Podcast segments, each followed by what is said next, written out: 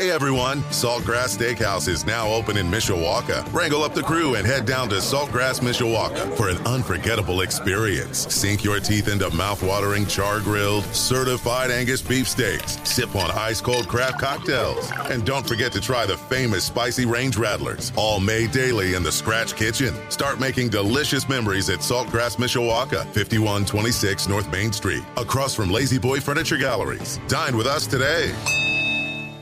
Welcome to Legacy Heating and Air Game Day, only on the home of Notre Dame football. Sports Radio nine sixty, W S B T, and W S B T Radio dot com.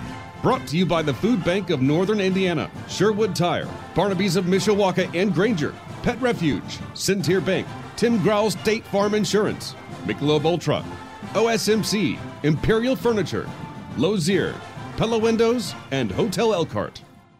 Rockets in the house tonight. Oh. Everybody just have a good time. I can feel this thing. All right, it's time to have some good time. Hello, Fighting Irish fans. We're indeed live at the Legacy Heating and Air Game Day show here in the center of Eddie Commons, right across from Five Guys. Might be burger time again tonight, Jim. We've got we've got two burger places sur- basically uh, surrounding uh, us. That's that's and, and never the, good. Of course, the wind is blowing around, so I'm just getting hungry. Just standing here, uh, getting a little colder, getting a little cooler with the wind. Yes. And getting hungrier. I'm with so, you. I'm with you. I may I may get more irritable as the afternoon goes on. Who knows? Oh, I'll tame you down if need okay. be. All right, all right. Game Day celebrating its fiftieth season. Game Day, the only interview-based Notre Dame pregame show. As you tailgate or spend time at home or in the car, we thank you for listening. You are what's kept Game Day on for the last fifty years. Today, your Fighting Irish take on the Cardinals of Stanford. Although the Irish are about a sixteen and a half point favorite, past games dictate a closer score. We will all see that together. On the show today, together with us, are all All-Americans, Chris Zorich, Reggie Brooks, and Mike Townsend. And as live radio as such, you never know who's going to stop by. I'm Tim Graul with Jim Arizeri, and we are getting pumped, and there's people everywhere. They've probably been partying since nine a.m. Probably, yeah. they, they were probably, oh, wait, it's a night game. Well, start the party anyway. That's right. Come on. That's right. so. And just a little preview, next Saturday is another night game. We will be in Eddie Commons, but at a different location. Actually, we will no, be at no, afternoon kick. Afternoon kick. Next week, yeah. Against U N L V. Oh, you're right. My bad. My bad. Thank you. See, it's already affected me. You're, you're thinking ahead. The yeah, yeah, yeah, yeah. Right. We're going to be inside when it's going to be a sixty-degree day. Exactly. Yeah. At Credit Union one. Credit Union one's grand opening of their brand-new store branch just down south from us, right behind Trader Joe's. Everybody knows where Trader Joe's is. Side boat. I've never been into Trader Joe's, but everybody tells me about Trader Joe's. I uh, I highly recommend the uh, the – Uh, the caramelized onion dip. Oh, okay. Oh, yeah. I'm a dip guy, so that's, I'll take that. That's good stuff. I'll look for that. Even even like the uh, the uh, like the vegan version of it. Mm-hmm. Mwah. Chef's kiss. So we'll be on from nine to eleven uh-huh. a m, and we encourage people to come down there because Mike Golick Senior will be there yeah. doing autographs and pictures with the fans, and there'll be, while they last, five hundred T-shirts will be given away to any fan that comes down to Credit Union one behind Trader, Trader Joe's next Saturday during the Game Day show from nine to eleven. All right, so that's next little, week. Little insider secret. That's right. All right, let me uh, let me let me ask. Let me get a little inside baseball. Real okay. Quick. Is it because we're indoors that we got Golick? Well, that was a good question. You know, this is senior, not junior. So, uh, you know, we were you and I were just talking earlier. It is a little chilly out here, but we're out here braving it. If we could have flip-flopped and had this next week oh, and been yeah, inside because yeah, yeah, yeah. it's supposed to be in the sixties next Saturday. But yeah. oh, well. Who cares? We worked in worse weather. Yeah. You know what? The oh, sun's yeah. shining. Oh, yeah. People are having fun. When I was driving in, you know, an hour and a half ago or whatever, all the traffic was already in place, mm-hmm. and they don't usually change the traffic patterns until about four hours before game time. But there's going to be a lot of people that are already here. Yeah. If you haven't been down to Eddy Street Commons before, you're missing a great thing. Every time I come down here, I feel I'm in a different city. It's like its own little thing. I'm looking at Chipotle. I'm looking at uh, Five Guys. The other day I was down here, I had Blaze Pizza. Mm-hmm. We got the Brew Burger uh, right next door. We got a, a Rourke's, which has fantastic appetizers and, and good Irish food. And we got the Notre Dame bookstore, which nobody can forget about. You don't have to go down in the middle of the campus. You can deal with, they have everything right here in Eddy Street Commons. Yeah, it's great, great little complex. Come, you know, and they've added on too with the uh, with the uh, more south part of Eddy Street Commons. It's a beautiful little neighborhood we got here. It is, and I'm, you know, I'm born and raised here in South Bend, and this is just blows my mind every time I come down here, right? Because it's, it's just nothing near what it used to yeah. be years ago and stuff, but. Uh, they're inspired. Kite Realty, we thank them and uh, Tegan for letting us come out here and setting up. And once again, we're across from the Five Guys, right in the center of the original Eddie Commons. Now it's not really the center because it's moved since it built so much, like you said, right. south of us. But easy to find, and uh, come on by. The guests will be here shortly. You can get some pictures and get some autographs. Let's talk a little bit about uh, today's uh, game. A sixteen and a half point favorite. And what I said in the opening, um, past seasons and games we've had, take two thousand twelve as an example, decided at the goal, goal line stand by uh, Notre Dame with Mike Golick Junior Mm-hmm. and stuff on there, um, kind of belies that that sixteen and a half point might stand up. So what do you think? I know you were talking to the uh, a reporter, I think, from uh, uh, Cardinal Sports Report dot com. There you go. Yes. There you go. Part of the, part of the Rivals Network. So let's talk about a couple things he left you with when he was comparing the teams. What did he have to say? Well, obviously both teams are, you know, kind of going in opposite directions. You've got Notre Dame, you know, after going oh and two, starting that way, you know, have kind of figured things out a little bit and starting to get more into their groove, starting to get more into their game. Uh, Drew Pine's getting more comfortable uh, in the uh, in the pocket every sure week. As, heck, as every quarter goes on, you, you, you see the improvement even. Right. Uh, but Stanford, uh, defensively, uh, you know, not really there. They you know they really don't have much of a of a defensive line even, which is unusual for a yeah. David Shaw team. Yeah, and also as far as the offense goes, Tanner McKee's a good quarterback. Yes, he's a very good quarterback. I watched the game last week against Oregon State, the one that. Uh, that Stanford wound up losing in the last second. And, and they shouldn't have. They should. They really shouldn't have. Uh, but, uh, yeah, Tanner McKee was, was great in that game. But uh, they don't have a marquee running back. E J. Smith, who was supposed to be that guy, Emmett Smith's son, by the way, mm-hmm. uh, the, he was supposed to be the marquee back. He got hurt early in the season. He's out for the season. So that completely threw a, a, a complete wrench into the into the offensive game plan. Sure. So that got – that got screwy. And then there's also the recruiting aspect. You know, I mean, every day around here anyway, we're hearing about how, you know, this four-star recruit is coming in and this five-star recruit is coming in. They don't have that going on at Stanford. And it used to be that way. It, Sometimes, it really did. Because yeah. of our similar academic standards, we were both going after the same players a lot yeah, of times. Yeah, a lot of times we were. And, uh, yeah, that's that's kind of dried up a little bit. Like, it's just been, like, I don't I, like they didn't know, you know, Ben didn't know if it was, uh, you know, just the fact that, you know, U S C, U C L A, you know, there's, mm-hmm. you know, all the sexier options, I right. guess, out in the Pac twelve. Uh, but, uh, yeah, recruiting, you know, definitely needs to be picked up. Um, and then, you know, coaching wise. Right. Uh, you know, David Shaw's a great coach. He's had multiple opportunities yeah. to go to the N F L, and yeah. he decided to stay at Stanford. Yeah. ninety-four and forty-nine for a record. You don't get that by being a terrible coach. Mm-hmm. Now, granted, he had a great table set for him when Harbaugh left. Sure did. But at the same time, it's been some time since Harbaugh left for the N F L. Right. So he was able to implement his own system in there, and it had success. Had a lot of success.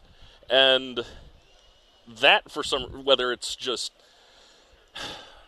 I don't know, like we don't know if it's coach, you know, like head coaching or if it's some of the assistants need to go. Some something needs to happen between now and the end of the season for Stanford to, you know, kind of solidify David Shaw still being there next year.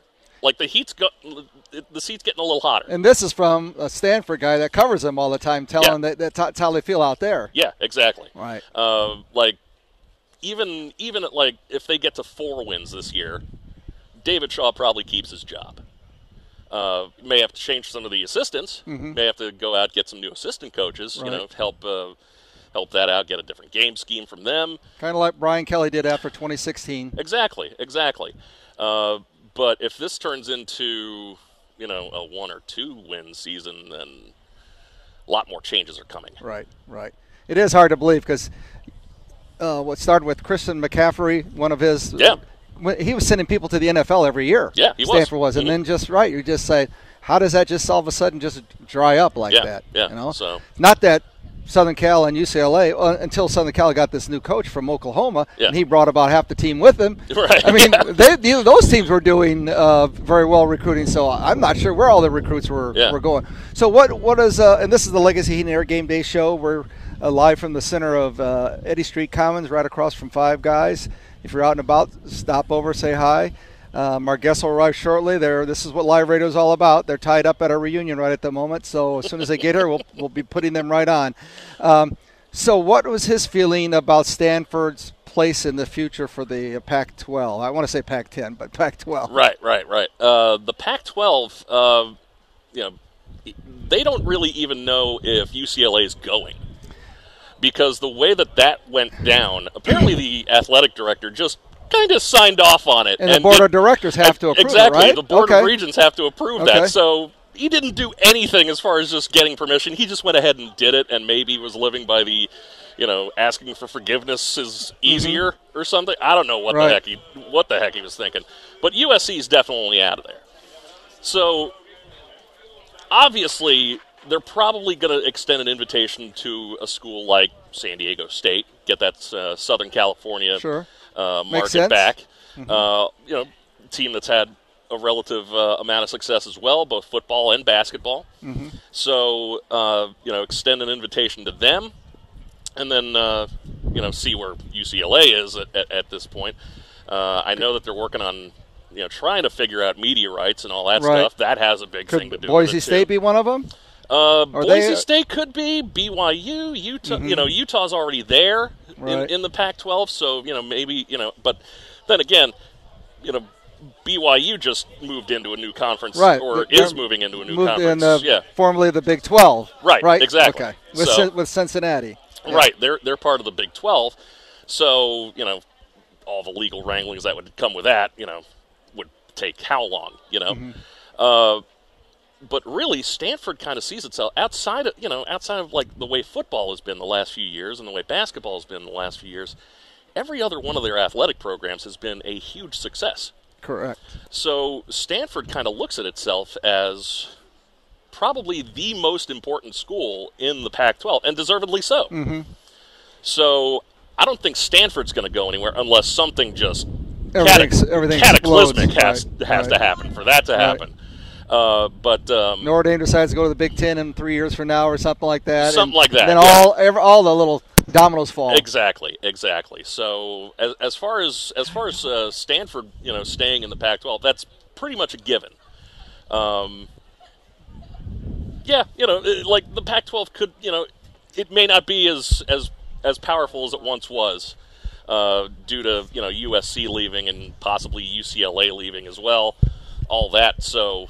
Who knows? But, uh, you know, he thinks that they seem to think that the Pac twelve is going to at least survive this, uh, every everything that's going on as far as uh, expansion goes and uh, and realignment and everything that, that goes along with uh, with everything that's going on. So. Well, it was an interesting conversation you had, and that's the Thank Leprechaun you. Luncheon every yep. Friday at uh, twelve, uh, twelve noon, right? Yep, twelve noon every Friday. I know. Hey, one of our guests showed up. We're going to make an audible right now.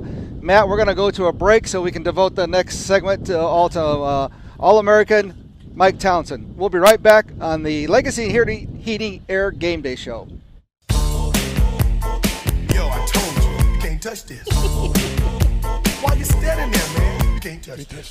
Yo, sound the bell. Oh, our next guest is doing a little M C Hammer right here for us. You were dancing, you know? Too. Uh, you my, sure I wouldn't tell you I was doing dancing. This was dancing. We're dancing. No, that was you, Tim. This is, this is, we're back at the Legacy Heating and Air Game Day Show. We're uh, right in the center of Eddy Street Commons, right across from Five Guys. Jim, what do we got? You got for us? Uh, we've got Legacy Heating and Air, of course, uh, being uh, responsible for these here proceedings today. All of Tim's dancing and, uh, and Mike's dancing as well. Uh, Legacy Heating and Air, a Cook family business, also by Centier Bank, uh, Indiana's pr- uh, largest private family-owned bank, and South Bend Orthopedics, team physicians for the University of Notre Dame since nineteen forty-nine.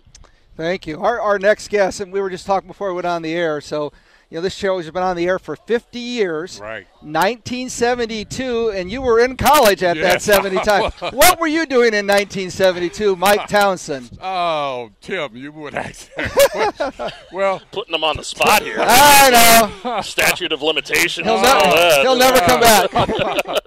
Well, I was moving into my junior year, and uh, things were wide open as far as with Coach Parseghian and the players on the team. We didn't know what we were, but we was trying to find out who we were. Uh, it was a great time being here in South Bend. Um, I think about uh, seventy-two, I was twenty-two, fifty years. But anyway. you, you, I know something you were doing as a junior. You led the nation with ten interceptions in your junior year. That's what you were doing, my man. Uh, yes, I, I kind of got there. Was a There's a story that goes behind that, Tim. I, I, was, um, I was the third game of the year we was playing Michigan State. And before the game, my brother and I, we would always walk over to the stadium. And as always was, as usual, plenty of fans outside of the stadium. And the lady came up to me before I got, went into the locker room, and she said, Townsend, you haven't done anything this year. I, was like, I looked at myself and said, it's only third third game of the season. So she said, you need to do something. So I said, okay, thank you very much. And I went into the locker room. Man. That was my first interception. Right. And, and my first interception of the year. And from that, I took off. I said, you know, that wasn't too bad. I might have to try that again. So did you find that lady to thank her? Yeah. Never have. I wish she would show up and so I would know who she were. But she was a great lady. She inspired me so much that day that got the first one. It's done. And from there, we've moved on. I, I got nine more. It's made, made it great. Oh, my goodness, my buddy's here. Look at it. You're his, Look at you're this. his opening act, right? Yes. Chris Zorich just is coming Chris. by. He'll be our, he'll be coming on shortly. Hey, Mike, take us back to uh, uh, a little before that. So you're coming out of high school and stuff. Who came and recruited you? That's a, another interesting story. Well, that's like, what I'm here for. I like to ask interesting questions. You must did your research. But anyway, I was uh, in high school in, down in Hamilton, Ohio, home of the Garfield Griffins, and I and I, um, my brother was already here, Willie. Right. And he was here as a freshman. Willie, his whole life was based upon Notre Dame football. He watched Notre Dame every Sunday and everything, and it, he's the only school that he ever had in his mind was Notre Dame. And him being older than I, he he got opportunity, got recruited by Coach Parseghian, came up here as a freshman. I came my senior year. The one place I didn't want to go to was Notre Dame. The reason why, I'd always been in the shadows of my two brothers. My older brother, Peyton, was the basketball player. My second older brother, Willie, mm-hmm. was the football player and basketball player. And you did and, the same. And I did the same. So I had to find out, get away from my brother, thinking I would, and I actually picked Purdue to go to. And um, one of my, oh, I got to tell this story. One of my one of my girlfriends picked out. Earmuffs, earmuffs, earmuffs. One of my girlfriends picked out. The reason she wanted me to go to Notre Dame because it was all men. Ah, I remember that from from Ross. Yeah, yeah tell Ross me that. Probably told yeah, me that. he told me that. That's and right. An important detail here. He's quote one of his girlfriends. Had she the, ever uh, been influential before? Yes, she had been. But, okay. Uh, since then, since I picked Notre Dame, after that, her influence kind of faded from there. But that's one of the originals. You did too much research, Tim. I, I got I got more, buddy. I got more here. The connections. That I, I've got notes. On, I've got notes on Chris too. Them to us too. So. Well, this is the Legacy Heating and Air Game Day Show here on Sports Radio nine sixty uh, W S B T on a beautiful fall day as people go by and wave at us. So, how was that? How great an experience was that? Playing basketball and football with your brother at a at a college like Notre Dame. Well, uh, like I said, it was fantastic. Um, we we were playing the intramurals basketball and. Um, It got around to some of the campus um, uh, know-it-alls that uh, that uh, Digger was looking for some players on the basketball team. And this is his first year at Notre Dame, is that correct? Right, the okay. first year there. Okay. And uh, Digger Phelps, being the head coach, he uh, came, he front, confronted uh, Coach Parseghian and said, I got two players on your football team, I like to have a tryout for the basketball team. And Coach Parseghian told me no right, right off the bat, mm-hmm. because he said they're here for football and scholastically. And uh, so Coach Parseghian put some parameters around based on scholastic ability. The only way we could go out if we made the team, to stay on the team and like that. Him and Coach Phelps work, worked that out. So we had a tryout, and uh, we ended up making the team, which was kind of unusual. Two football players out there, but one of the I, best games we had was against U C L A. Probably mm-hmm. part of the plan. And at the time, if you remember, Bill Walton was the big guy. Oh, I remember. I was in the stands for those games because I remember Dicker's first couple of years, yeah. so I was in the yeah. stands. Well, we was playing in Poly Pavilion against against Walton and his crew, and uh, Walton threw an elbow at my brother. Uh-oh. And on, and on the way down, I told him, you're going to regret that. And you took care of that? And uh, Willie got him the next play, knocked him three three rows into the stands. But that's one of the one of the times. But we had a great time playing U C L A, playing in Poly Pavilion, and we was also part of the uh, after eighty-eight comes zero game, which we won in uh, right here in South Bend.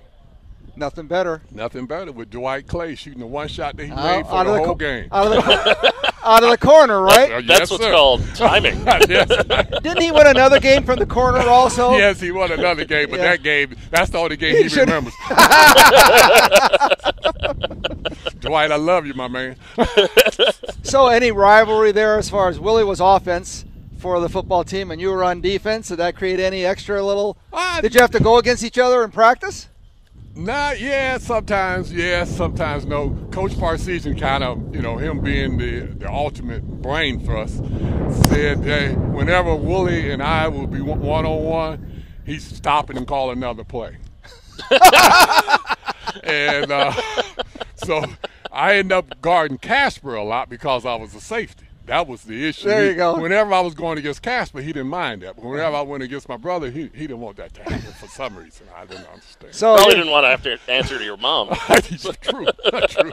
Two, which which she's very vocal. Right. Which she was very vocal. Two All-Americans going against each other, Mike Townsend and Dave Casper in practice.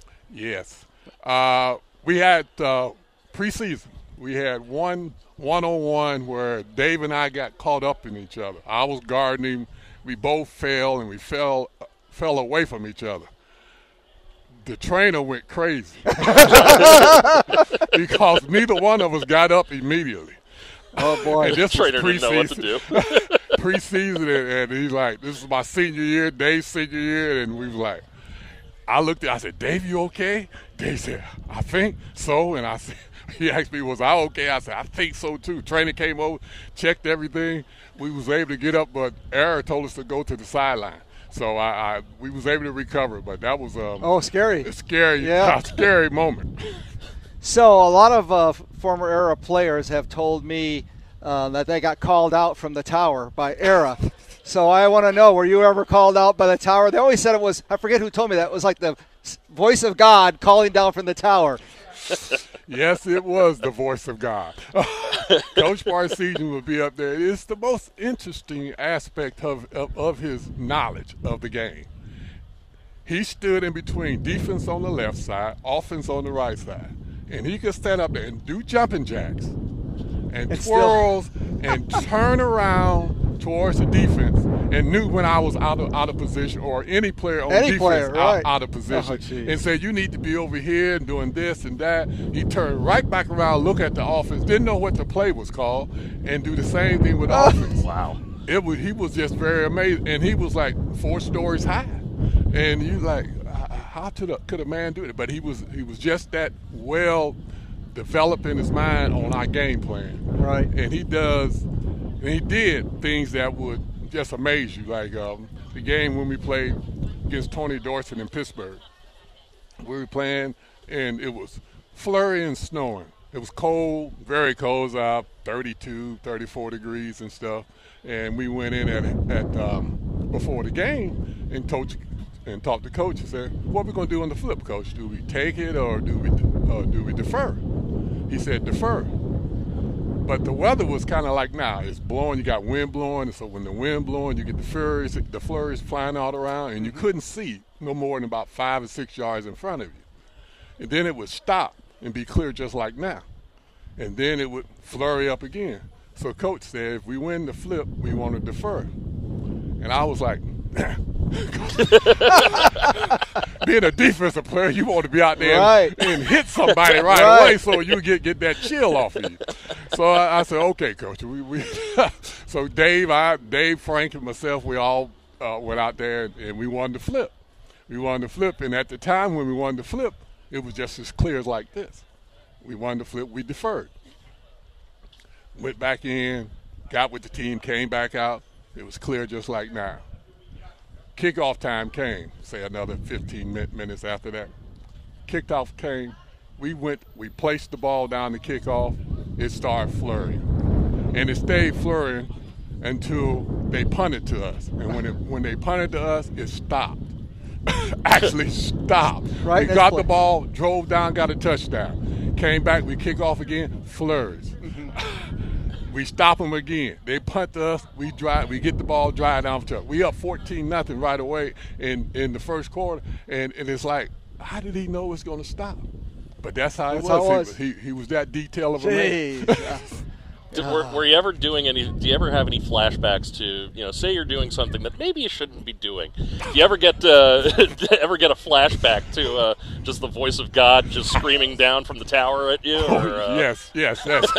That happened because uh, Coach Coach Parseghian was, you know, he was beyond just a coach. Mm-hmm. He he was developing men, and his whole thought was about when you get done here, you you have your degree. And you go out into the world as a man, and not just a right. football player, but as a man to do well. And yes, I have fla- flashbacks all the time about God coming down and saying, "Mike, you shouldn't be doing that," or else telling me you need to do this rather Shape than up. that. Yeah. But that kind of stuff. But Coach Parseghian is with me all the time. Time flies. Uh, we got about a minute or so, but I don't. I don't want to let you go without talking about your friend.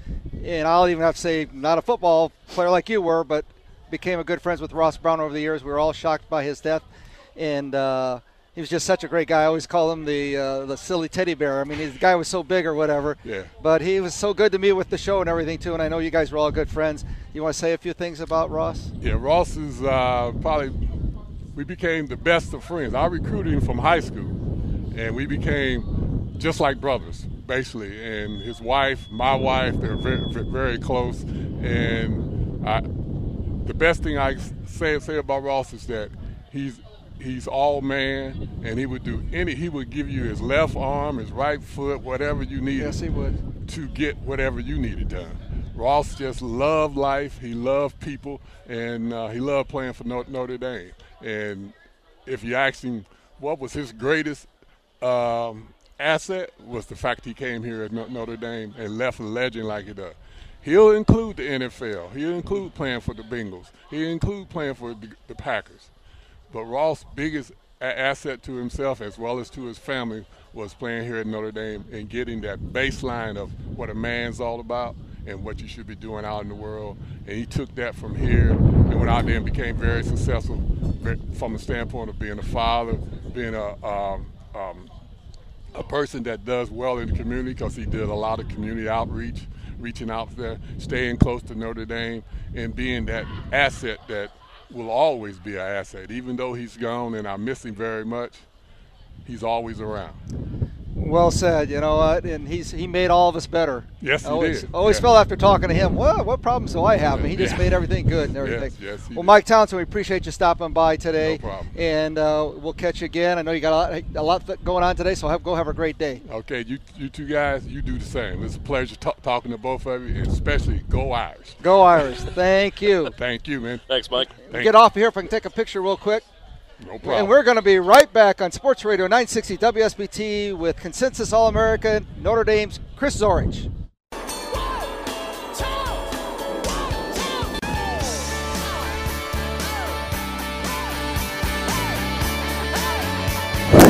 All right, we're back.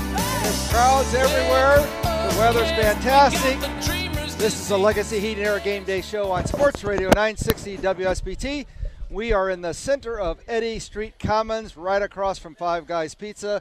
Go where you see people lining up. Mike and Chris Zorich. Mike Townsend, Chris Zorich are getting pictures taken and, and doing autographs. We got one little business to take care of, Jim. What yep, do you have? Yep, Legacy Heating and Air Game Day brought to you by Legacy Heating and Air, a Cook family business. Also, the Food Bank of Northern Indiana. Hunger is a story we can end. Learn more at feed indiana dot org. And Sherwood Tire, your one stop for complete auto care at the corner of U S thirty and Oak Road in Plymouth. I just love, over all these years I've been doing game day, seeing former players uh, embrace each other and stuff. There's a camaraderie and a feeling that nobody else has that, but these guys do. Our next guest is a consensus uh, All-American at Notre Dame. For you Bears fans, he was a big star with the Chicago Bears too. But right now, and I wish radio was T V so you could see the picture of Chris is in Scottish kilts. This uh, Irish kilt. Come on, man. Yeah. Irish kilt. This, this, Irish uh, kilt. What, dude? Really? Are we in this Scotland? Headshot Come here. On, man. This Irish headshot kilt. Does not yes. look like this. Whoa, yes it does. Come on now. You just put that hat on everything. Minus, minus the kilts. You know, he we're is good. In full and regal, a tie. Green Notre Dame green skirt. Uh, kilt skirt. Green. Come on, kilt green.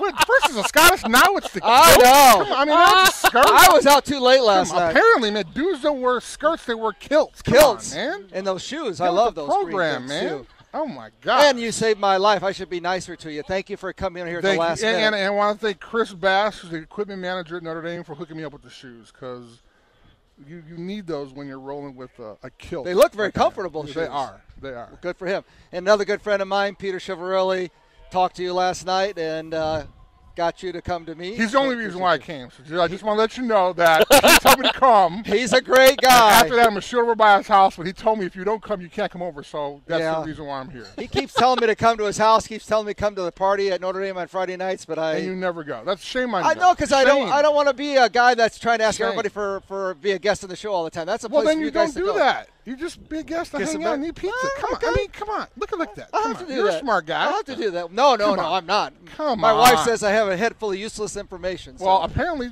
that's apparently the case. Apparently she's right. Because you're like, well, hey, I can't go over to hang out with Pete and his friends because I'm going to ask for interviews. Well, then you don't ask for interviews. You get invited back.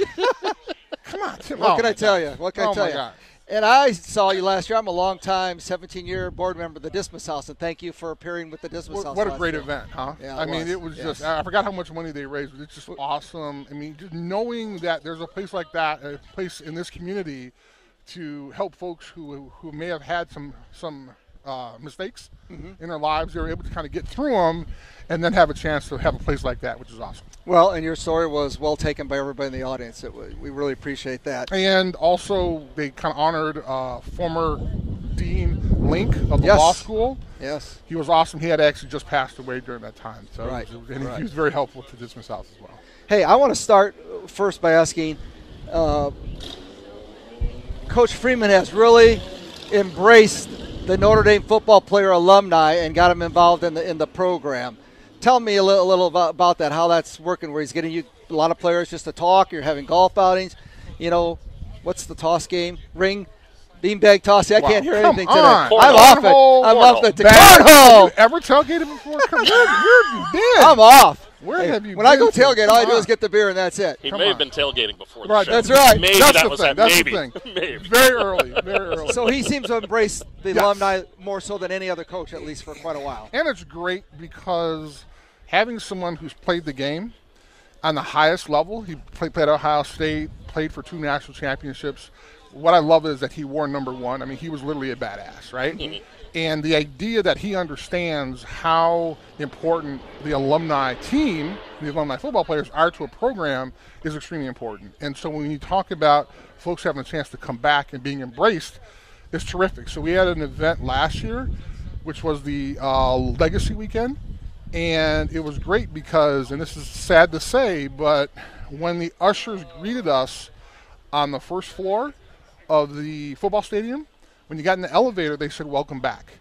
And I know for a fact, after going up the elevator, talking to a lot of former players that may have been a couple years before me, we had never heard that, which is sad to say. Right? Yeah. But Marcus and his staff, they've embraced the former players. And it's great because there were some great legends. I mean, you obviously had a chance to, to, to hear from one right before me and Mike, mm-hmm. but the idea of having people that understand what it takes to win around the program is extremely important. You would think that, that something like that would just Not at all. Nature. Under Brian Kelly did not happen. Yeah. Under Charlie Weiss did not happen. I mean, yeah. there were yeah. players that were turned away from practices. Wow. It, it's, it was embarrassing, actually. Yeah. yeah. And that was kind of the unknown secret for a lot of the former players. No one really talked about it. Yeah. Because, like, you couldn't believe it. The elephant in the room, yeah. Right, right. and it was right. the ultimate diss as well. Yeah. yeah. Yeah. And so that's why for a long period of time, a lot of former players never came back. Correct. Now, of course, you had Tim Brown, Jerome Bettis. I mean, those guys were back all the time. Mm-hmm. But there's thousands of other players that really were not welcome back. I mean, I, and I want to say that they were saying, no, you can't come.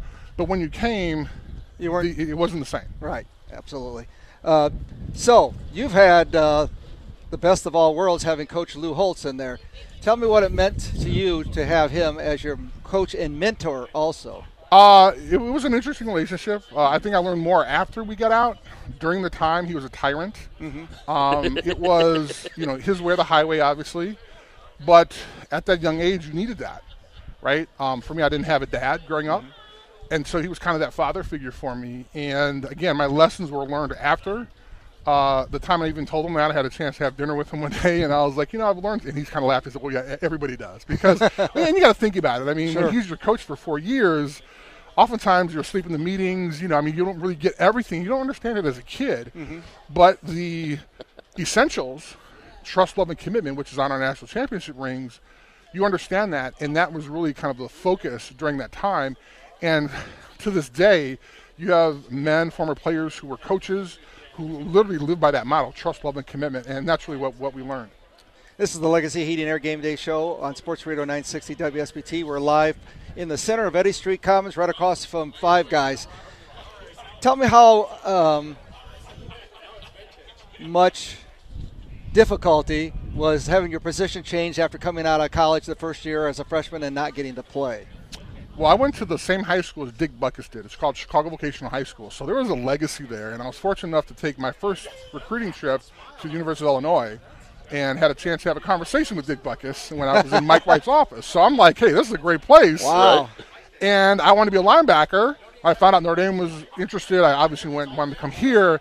So the idea that I came from this great linebacker institution, also Keena Turner from the San Francisco forty-niners, okay. would, yeah. uh, as well from C V S, and then all of a sudden they're like, hey, you got to play D-line. And I'm like, I got to, what, what, what? Time out here, time out. Well, the way he did it was kind of sneaky. Yeah. So we had a practice. We were playing Michigan State, and I was on the scout team my, my, my whole year, my freshman year.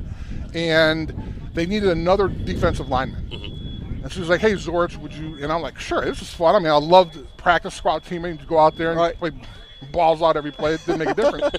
So I, I people, we had a great practice. That practice was great. And at the end of practice, we called up. He said a couple things, and he was like, I think we have found our future nose guard.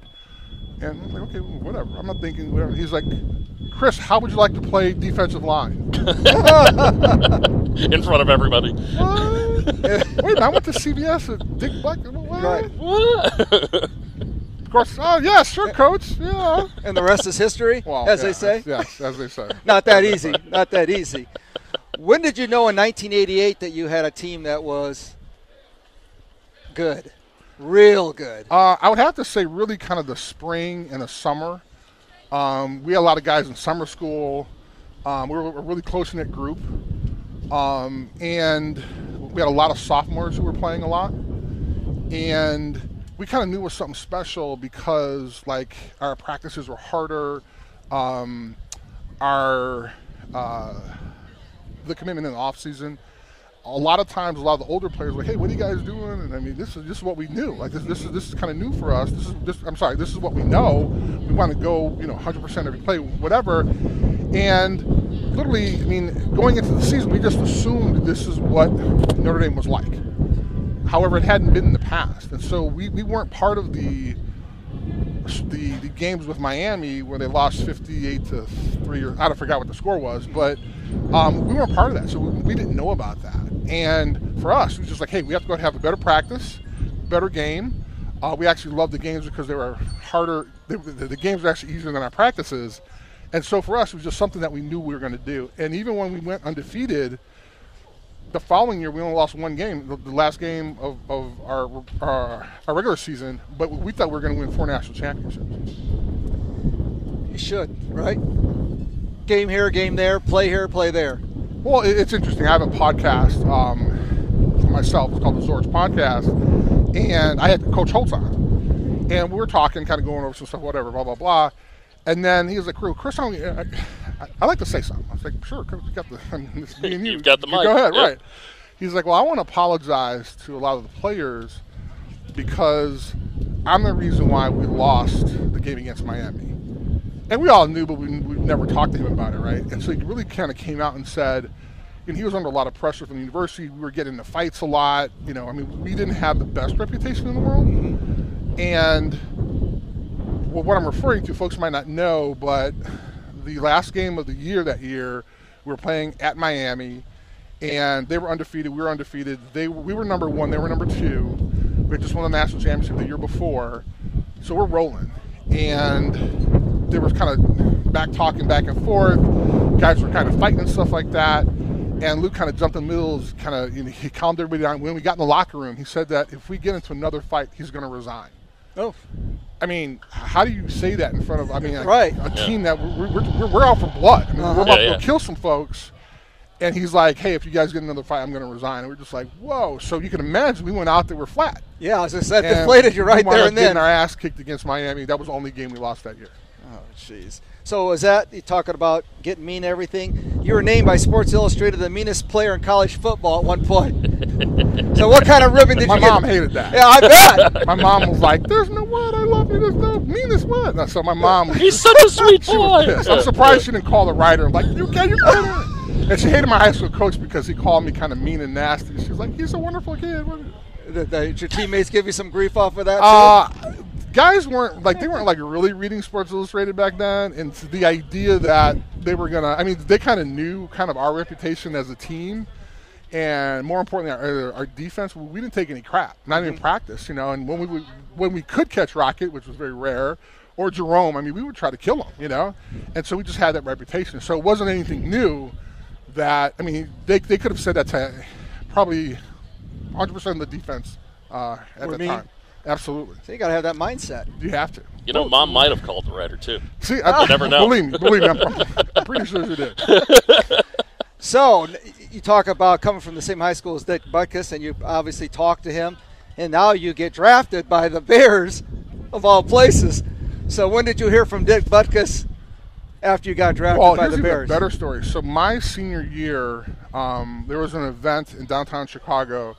There was an all-state banquet, and Mike Ditka was the main speaker. And so my mom and I got to the hotel early, and we're just kind of sitting there waiting for the event to start. And Mike Ditka comes out of the room. He's just kind of sitting by himself. And my mom, my mom and I were huge Bear fans. So she's kind of nudging me going, "Oh, my God, there's Mike Ditka, there's Mike Ditka." I'm like, "Yeah, it's great." She's like, "Go say hi." I'm like, "I'm absolutely not. I'm eighteen. I'm like seventeen. I'm like, there's no way I'm going to say that." So she goes over and starts talking to him. I'm like, oh, my God. I'm so embarrassed as a sixteen-year-old kid. Or seventeen, my, my mom's talking to Mike Ditka. So then she motions me over, and I'm like, what? So I go over there, whatever. So we're talking. And I didn't, I didn't say anything, right? My mom's talking. I'm like, wow. But somehow I remembered, hey, can you remember my name in four years? I was I was already going to Notre Dame, and he's like, "Yeah, Chris, sure." What? And he didn't remember. But then you fast forward four years, uh-huh. and literally he was like, he called me up and was like, "Chris, how'd you like to be a Bear?" And I was like, I'm in. I mean, I, I asked about the story. He didn't remember. But it was, but it was cool, though, the fact yeah. that having an opportunity to kind of just being born out, and raised yeah. in Chicago and then having a chance yeah. to play at Notre Dame and then the Bears was just kind of crazy. So you were a captain at uh, Notre Dame in your, in your days there. If you were a captain on today's team, what would you be talking to the defense about? Uh, really just being consistent, um, having that attitude of putting your boot on somebody's throat and not letting up. Uh, I, I think Notre Dame has a reputation of not running up the score, mm-hmm. and, and that's something that you have. I mean, you aren't playing tennis or badminton, not not taking anything away from people who play those sports, sure. but the idea of football is to dominate. And when you kind of hold back, that's not being fair to the players that you've practiced with all week. They want to go out there and rip somebody's head off. Right. And you should allow them to actually do that. And if an opponent can't uh, defend you or they, um, they're not able to score, it's not our fault. We just need to go out there and play. So literally I was just talking to them about the, the, the consistency of being dominant every play. So Bo Bauer, another loss, a severe loss. Um, you were probably on teams that – had to just put in another guy, next man up type of thing and stuff. So what would you say to the guy that's going to replace him? Might be Prince Collie or something like that. Any particular tips you'd give him? Well, it's not so much that I have anything that they don't they don't already know, but it's just that consistency of being in the family, right? Mm-hmm. And knowing that, you know, you care for your brother next to you. And when your, your brother's down, when he's out, you have to step up. And if that means you have to practice a little harder, if you have to lift a couple more weights, you have to do things a little bit high, harder just to get to where that person was in front of you, then you have to do that.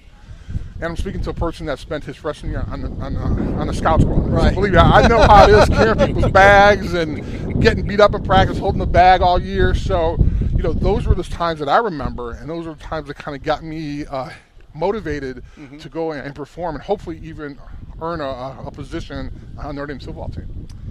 So time goes fast. We got about two minutes. Do you have a favorite Lou Holtz story? Uh, I do, but I also want to mention before I do that, Absolutely. Um, my wife and I have an Airbnb in the South Bend community. It's oh, actually yeah. out in Angelo, not too far from the campus, and uh, it's called the Mini Clover. The Mini Clover. And so we're, we're telling folks if they want to get involved, uh, maybe have a chance to kind of spend some time there. It's great. Uh, it's, they can go to our website. It's called just the mini clover dot com. Okay. the mini clover dot com, and then we have what is called the Zorich Experience, where I check folks in the Airbnb, spend an hour with them, have a whole bunch of swag. I got helmets, I got footballs, wow. I got jerseys. If you can, check out the website. We'll be more than happy to have some folks. Give that information again. the mini clover dot com. It's the Zorich Experience at our Airbnb. And then you have a podcast, too. I do. It's called the Zorich Podcast. You can check me out on YouTube. You just kind of... throw my name in there and it'll pop up. You got it. All right. We got about a now, minute for now a story. We got about a minute right, for a story. I got to get my plug in there, man. I got to get the plug in there, man. That's, that's okay. I got to pay those bills, man. That's right. I got to pay the mortgage. Favorite story, a quick story. Uh, so we were playing against uh, Air Force, and we were. And this was eighty-eight. Um, you know, there was teams that we are we know where we are better than. We, he kind of needed some motivation. Uh, we go there on Friday to kind of do a walkthrough, go in the locker room, change, whatever. We get there on game day, the locker room is pink. Uh, we're not sure if he paid our managers to go paint it or if Air Force did it, but I wouldn't be surprised if Lou made yeah. everybody go out there sure. and get a pan of can at Ace Hardware and paint the locker room pink. I love it. I hadn't heard that story. That's a good one. Yes. That's a good one. All right, Chris Zorich, we appreciate it. Again, thank you for helping me out the last minute. Absolutely, You know, man. We appreciate it, and uh, we'll stay in touch for the future. Thanks, and Pete. Give, give and the information. You, you better get your butt over to Pete's house, so, you know. I better do that. I better. Know, you know. Give that information, though, on your Airbnb. It's called the mini clover dot com, the mini clover dot com. Just go there, check it out. We have all the information, and you can experience the a Notre Dame football game like a champion. I bet there's people right now trying to write, write that down. I hope so. Yeah. I hope so. Please check it out. I live in town. Otherwise, I would go over there. And hey, no, hey sounds well, good. We'd be more than happy to welcome you. Hey, as long as the credit card doesn't get declined, we're Bingo. Good. I yep. think I might have one that works right there. All right. Appreciate it. Hey, this it, is the Legacy Heating and Air Game Day Show on nine sixty W S B T. We'll be right back.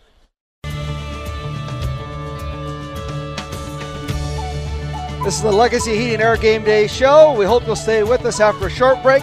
We'll be back with Irish consensus All-American running back Reggie Brooks on Sports Radio nine sixty W S B T.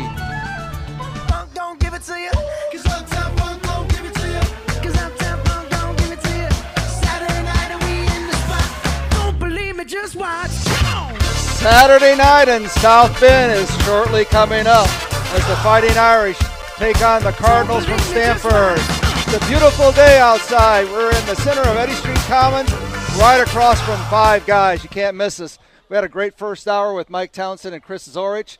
This is indeed the Legacy Heating and Air Game Day Show. I'm Tim Graul, along with Jim Irisari. Stay with W S B T for the whole rest of the day. Right up after us will be Game Day Sports Beat, powered by Mich- Michelob Light. That leads into the network pregame show, then the kickoff just after seven thirty-eight p.m. And your coverage is not over when the game ends. After the game, join Jim and Reggie Brooks for the review of the game, plus all the stats and interviews on the official Notre Dame postgame show, all on Sports Radio nine sixty W S B T, the W S B T Radio Sports app, and streaming at W S B T Radio dot com. Jim, yes, sir. What a first hour. Yeah, right? Great hour. Now, that was so much fun. Now, next guest, you don't know him too well. You only spend every ah, postgame know. Saturday night with. But I will tell you, he didn't get the grief that I got from Chris Zorich this is true. for calling this it a true. skirt. This is Reggie Brooks. Man, he was nice on you. That's boy. He just took me oh over the barrel right on the air. He just. Rec- well, I've been giving him a hard time, but him and Lee Beckton have been sporting these kilts for a while. But I just, I they're skirts to me. Sorry, uh, if I offend anyone, I apologize. I don't don't mean to do so, but they, well, they're skirts. The chance. To tell Lee Beckton he's got to come on. He hasn't been on in a while, so. Oh.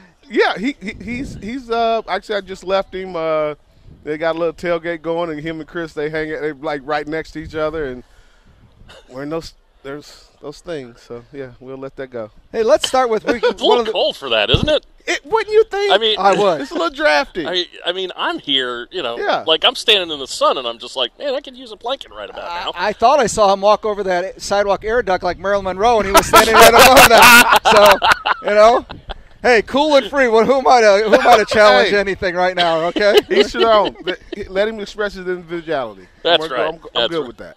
Hey, Reggie, uh, since last year, obviously, there's been a coaching change and everything. And one of the things, and Chris really hit on it too, is the difference in the fact that Marcus Freeman really embraced the former players, alumni players, which is kind of refreshing. That hadn't been that way for, for, a, for a while.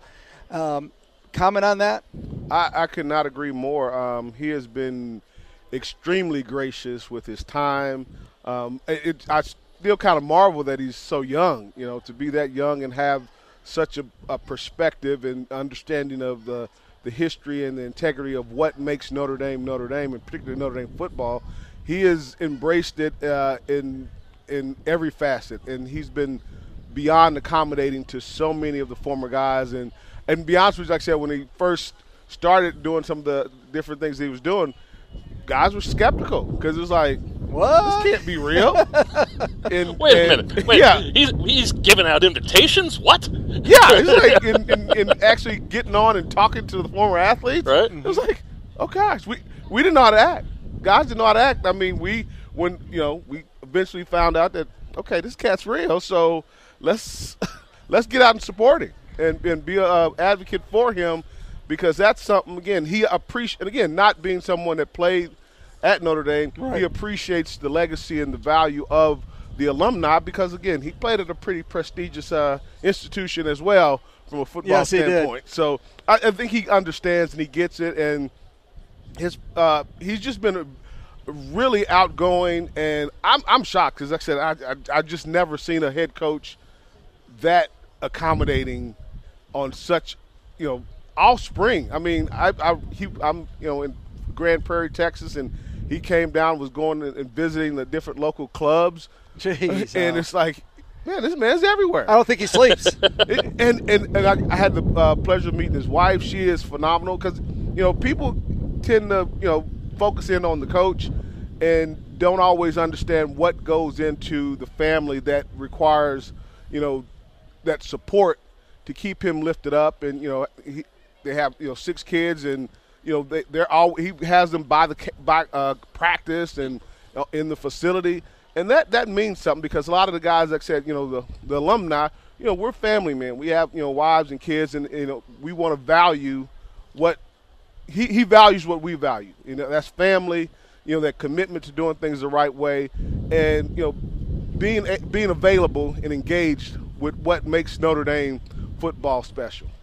So did you Such have a young to, family, yeah. too. You oh, know? I know. It is. Yeah. It is. So did you have to tune up your cornhole game? Because I know that's been a number of oh cornhole tournaments for the players. Yeah, I, there's no help for me. My cornhole game is about as good as my golf game. You try so. it with both hands? Yeah. No. I, I'm, I uh, missed the board. I've always just tried shot every other time. I've always, I, always I, haven't, I haven't tried that, yeah. you know, because, again, you know, I, I always blame it on the bag. The weight of the bag is off, so it's it's, it's make, it makes it tough for me because the, side, the bag is – This side of the bag's heavier than the other. Yeah, yeah, there we go. So I'm going to go with that. It's just not something that probably Notre Dame players or football players deal with, so I bet you're not the only one that has a has an issue playing that. Oh, I, no, I know a couple of guys that are pretty darn good. Oh, are they? Yeah, I mean – Be know, a name dropper. Who would that be? I will not do that because because – they beat the crap out of me, and I don't like that.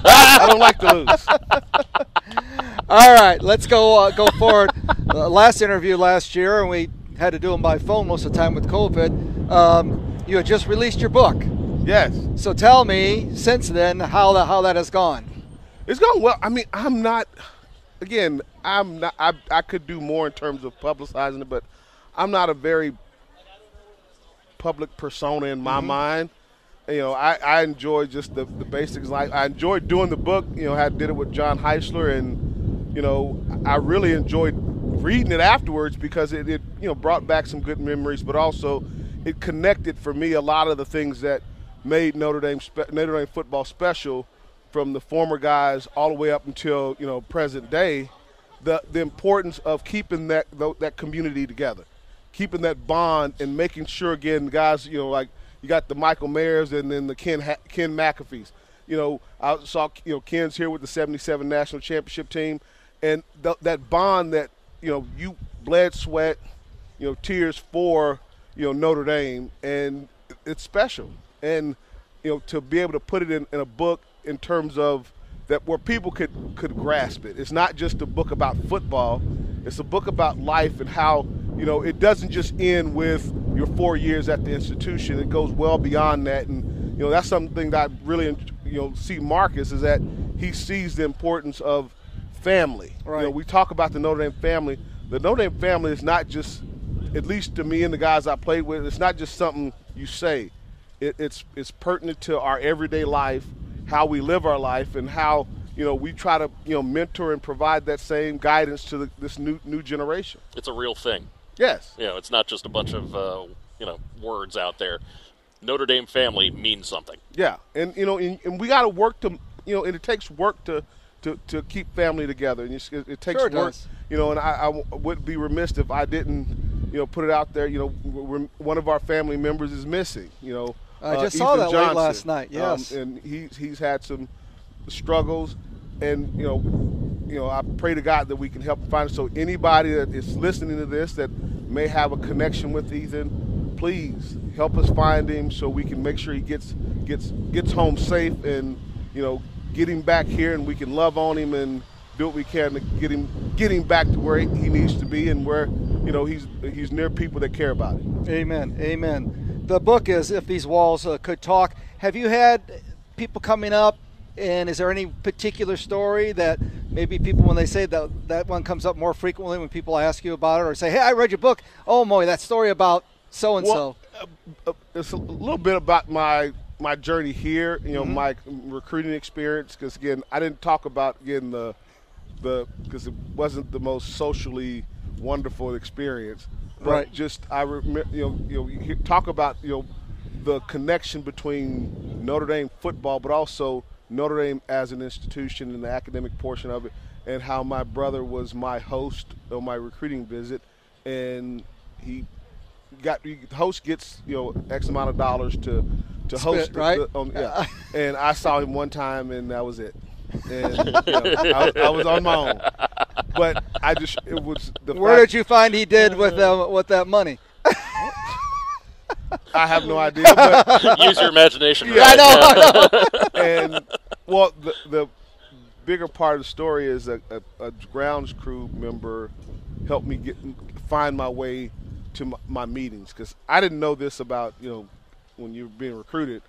All of my, most of my recruiting visits just entailed me – dealing with on the athletic side, so I never dealt with the academic side. Well, at Notre Dame, you actually have to engage the academic yes. side of the house, and I didn't know where that was. So uh, he was able to get me to the building that I needed to be in to make my meeting on time, because if anybody knows Coach Holtz, he don't care if you're playing for him or not. If you're late for a meeting, he's going to have your behind. Right. And that's not something you want. No, not at all. Not by, at the, all. By the way, that was the actual original concept for the movie Rudy. Was just, you know, got to get one side of the house to the other. Yeah, that's right. It wasn't really, but, you know. So you had a career average of seven point six yards, and as far, far as I can find, that's still a school record. Do you agree with that or know that to be a fact? As far as I know, I mean. Um, you know, Nobody's come close. Josh Adams was in the five, five something, I think. Oh no! I, I thought he was going to break it. I, I'm I'm a big Josh Adams fan. Mm-hmm. Uh, I I really would have hoped that they would have kind of used a more um, running back by committee with him, because mm-hmm. I think that would have saved him, because, like, him and C J Procyse. I, I mean, I look at how they're running with the guys now, you know, right.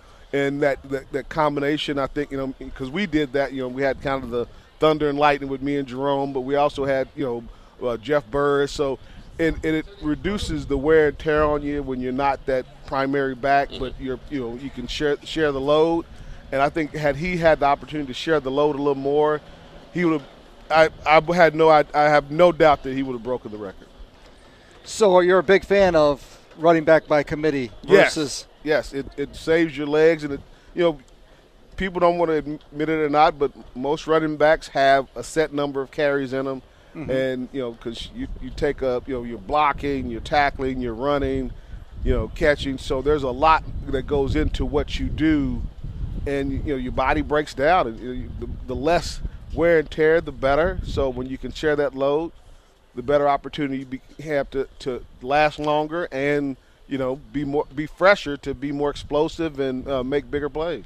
Not that philosophy uh, decades ago, pink at left, pink at right, pink yeah. at left, pink at right, yeah. pink at left, pink at right. That was the thing. I mean, like, you know, I remember, like I said, coming out of Oklahoma, you had Thurman Thomas was there oh, at geez. Oklahoma State. Yes. And then Barry Sanders, and it was just like I formation, you know, you know, sweep right, sweep left, and you know, and away you go. But but I, I was a kind of a bit of a, and part of it maybe because I was a bit of an Oklahoma Sooner fan, because you had the the wishbone, so you had a little, a little more um, sharing of the ball back then with with that group. But most times you had like the tailback was, you know, the primary runner, and they're getting twenty, twenty, twenty-five carries a game, and that wears on you after a while. Yeah, it does. Um, ab- absolutely. This is Legacy Heating and Air Game Day Show. We're in the middle of Eddy Street Commons across from Five Guys. It's going to be a little chilly tonight, but football weather, would you agree? Did you like colder weather, especially when the warmer teams no. were coming in? No, or you didn't did like? Not like did not like cold weather. Never, no. Never you're, in the, you're in the wrong business. No, I, or is that why you want to get to the end zone as coming, fast as you could? Coming from Oklahoma, this was this was a definite eye opener to me. I, and again, I, I say this in my recruiting visit. Uh, you know, this is my brother, and never said a word about how cold it was here. Because uh-huh. I would come up during the fall for the games, and you know, be like, like this. It's like, ah, oh, that's not too, it's not too bad. Right. I, I could I could do this, you know, but. Come, you know, late November, December, yeah. de- December, January. Oh my gosh, it, oh. it was it was not good. So, and that was another thing. We we would have um, and and uh, have uh, winter conditioning when you came back from, you know, uh, you know, we had bowl game. You come back right. from uh, winter break, and we had to walk to the the Loftus. So we had like uh, six a.m.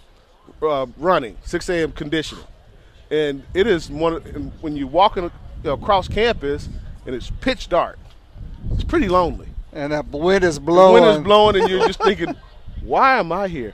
what this, what, what, you, you, what you, turn you cons- in life did I take?" Right. Exactly. You consider you consider life choices yeah. at that moment, and you're walking. I was in Fisher, so I'm walking from basically south oh, South Quad to the to Loftus, and yeah, it was it was it was a lot of walking and and a lot of.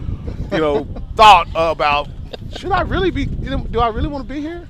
Is this really where I want to be? I mean, that really made me think about, oh my gosh, this is, this is, it's not like this in Oklahoma. It's not like this in Oklahoma. Did that, did that hike, uh, you know, from, from Fisher to, you know, to, to the workout, I mean, did that just qualify as leg day or? No. That, okay, man. No.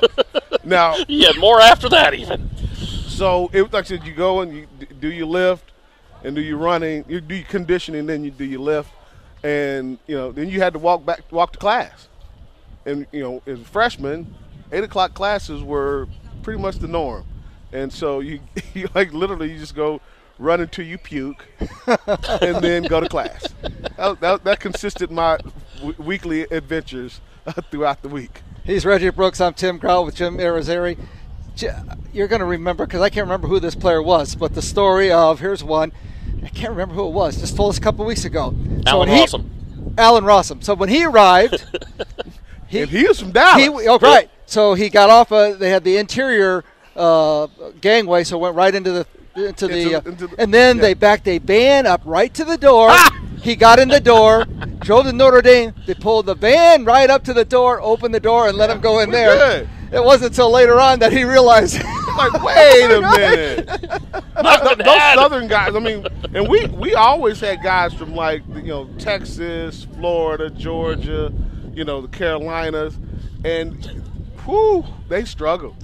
Again, you, you, when you come on your visit, you're coming either, you know, in the fall, and it's, yeah, it's not bad. It's good. Beautiful, beautiful, beautiful change of the change and, of the trees, you got the, the color, tree, and and yeah. love it. I mean, you got the green, the red, mm-hmm. brown. I mean, oh man, this is gold. I'm like, hey, we, this is nice. Yeah.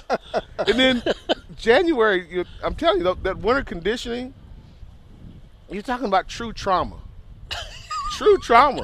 I mean, that's like, how they find. That's where they separate the men from the boys. Because we would, you, you come in the Loftus, and there's. Like on the track, there's these trash. Well, just inside the track, there's these trash cans around the around the track, uh, and, and, and you go on the infield. And I'm like, what do they need all these trash cans for? Found out real quick. Found out, yeah. So, because guys used to would go and say, "Hey, I gotta go throw up," so they go to the bathroom. But that, yeah, we we just gonna avoid all that. Just throw up right. and come on back. Yeah, we're just gonna eliminate that that extra step in there. You you miss too much practice that way. Yeah, right. You have to go all that's the way right. to the bathroom. Yeah, that's, right. that's too yeah. long of a walk. Yeah. That's, that's a lot of conditioning that we're not getting in. Right. Yeah. So let's just, just jog, jog over there that one of those trash cans. Time is of the essence. Yeah. And, and just, be quick with it, too. Yeah, and, and get it out and come on back. I and they keep it. Eye on you, too. Yeah. I love it. I love it. I love it. Stopwatch coming so out. So if you're okay with it, we're going to take a short break and come back and talk about Holtz's Heroes, your feelings on N I L, playoffs, and the, and then your thoughts on the team this year, too. Sure thing. We'll be right back in the Legacy Heat and Air Game Day Show on Sports Radio nine sixty W S B T.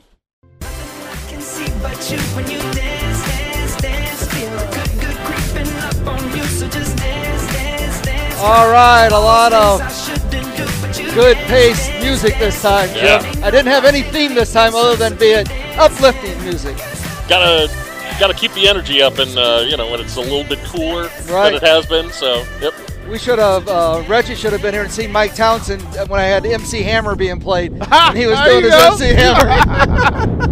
He was too. Oh, uh, Tim was too. Hey, busted. Hey, go ahead and read what you got there. Be quiet. Uh, Legacy Heating and Air Game Day brought to you by Legacy Heating and Air, a Cook family business. Also by Barnaby's of Mishawaka and Granger, serving Michiana's most favorite pizza since nineteen seventy-eight. Pet Refuge, urging you to adopt, don't shop, where new beginnings have happy endings.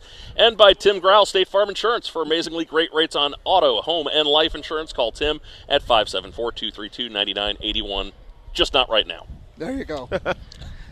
Hey, before we move on to a little bit uh, more with uh, Reggie Brooks, let's see here. All-American ninety-two, round two pick in ninety-three for the N F L, played for the Washington Redskins and the Tampa Bay Buccaneers.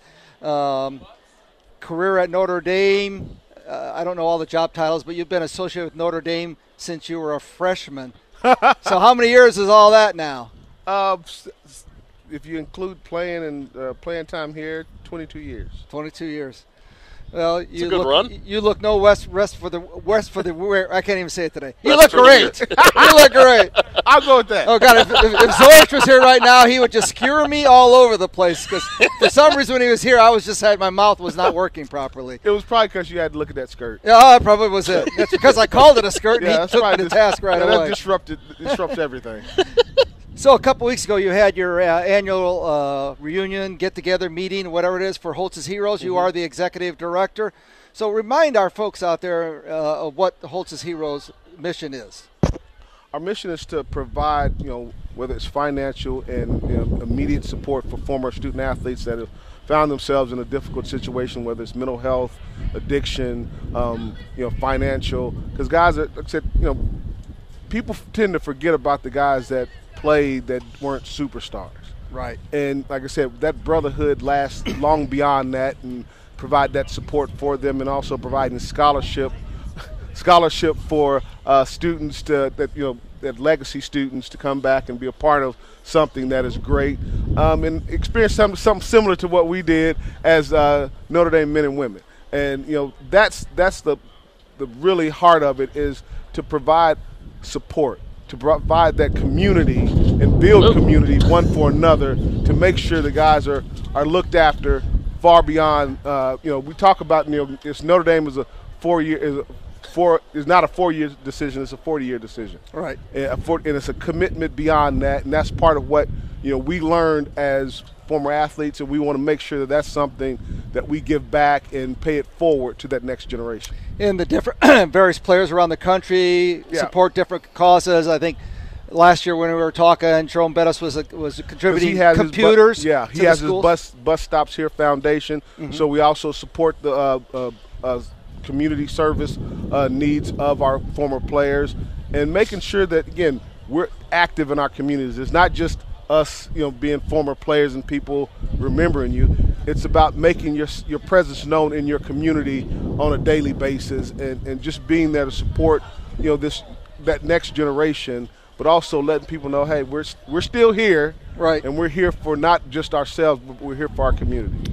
And the namesake, faith and commitment, was yeah. one of his biggest things that he talked to uh, all of his players about, yeah, right? Love, trust, and commitment. You know, hey, do you can I trust you? Do you care about me? And are you committed to excellence? It's not saying that you have to be perfect, but you have to be your be your best. And we are at our best when we are at our best together. Tell people where they can get more information. Oh, we have uh, Hostess Heroes at Hostess Heroes. Um, hostess heroes dot org is the website, w w w dot hostess heroes dot org. Or you can call call me, uh, five seven four, five three two, zero two three two. And just, you know, if, you ha- if you're led to support those, well, we're not young men and women anymore, but former athletes that have gone through struggles, you know, there's guys out there that are struggling. And that was one of the reasons I mentioned uh, Ethan Johnson is, mm-hmm. you know, when you have an opportunity to support your community and someone that, you know, maybe did something for you, whether you went to Notre Dame or not, that you may have been a fan of, you know, guys are struggling. They need help. And, you know, we're, pride can be a, a, a, a rough thing. Sure. But when people reach out and they know there are people here that care, it makes a world of difference. He's Reggie Brooks. We're here on the Legacy Heating and Air Game Day Show on Sports Radio nine sixty W S B T. Let's turn to some college football topics. And before I get your feeling on what N I L you think does good or harm to the uh, the game, if you had N I L in your days, what would be a food or some type of sponsor that you would have as your N I L sponsor? Well, um, the first one that comes to mind is Brooks Brothers uh, clothing. Oh, you know, oh my wow. goodness gracious. My brother. Yes. You know, fancy. So, yeah. I, you can say I've had a thought about that one, yeah. a time or two. But, you know, just, you know, you know, even like when we – because he he played in Philadelphia, I was in Washington. Uh-huh. You know, I man, that'd have been an awesome deal. And again, yeah. bringing some high end uh, clothing here to because we had to wear suit, coat, and tie um, for every you? game. Mm-hmm. Okay, so That's that right. would have that would have been a very fitting for us to you know promote that and also share that with our teammates. Right, right. I like that, Brooks Brothers. I've, we've got all sorts of things. Obviously, all the offensive linemen, they want they want food. They want wings, et cetera, or yeah. something. Got to have food. It's all about the food. Something like the, that. The big fellas, hey, if, if it's free, take two, and you know they will do, take three or four if you give it to them. So now give me give your opinion on what you think N I L is doing to the game, good or bad. Well, N I L is not bad for the game. The problem is is how it's being instituted, and, and there's no real it's like the Wild West structure, right? Yeah. Yeah. And I'm not a, a firm believer in schools paying the student athletes, but for them to be able to profit off on the, off of their name, image, and likeness, I, I think that's fair. Because you consider um, just take what the the the, the um, contract that the Big Ten just signed with um, for their media rights. Yeah, with Fox, are, C B S, and N B C. Yeah, yeah. yeah. yeah. You know, yeah. eight billion dollars. So to say that it's an amateur sport is is ludicrous. It's a profitable business, and these young men and women should profit off of their their image. And the other piece is they need to be educated on what that means, brand value. Understand, it's an opportunity for them to learn something because we're we're at institutions of higher learning. So help them understand what their brand value is as a, as a, as it relates to the institutions because there's you know each, each institution has their brand. The Big Ten is a brand.